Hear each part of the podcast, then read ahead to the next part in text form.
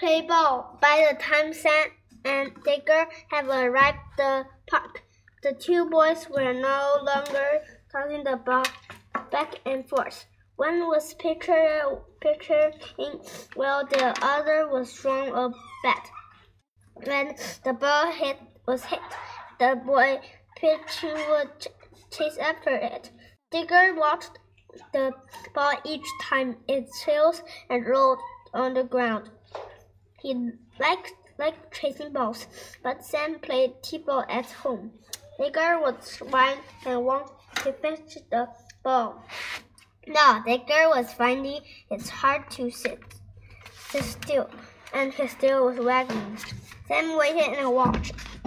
Suddenly, the ball was hit very hard. The pitcher groaned, and he watched it roll far from him, and the ball was far from the pitcher, but it was close to Sam. This was what Sam was waiting for. He pointed to the ball. Digger, take it. Digger bounced the ball in the grass and grabbed it and trotted back to Sam.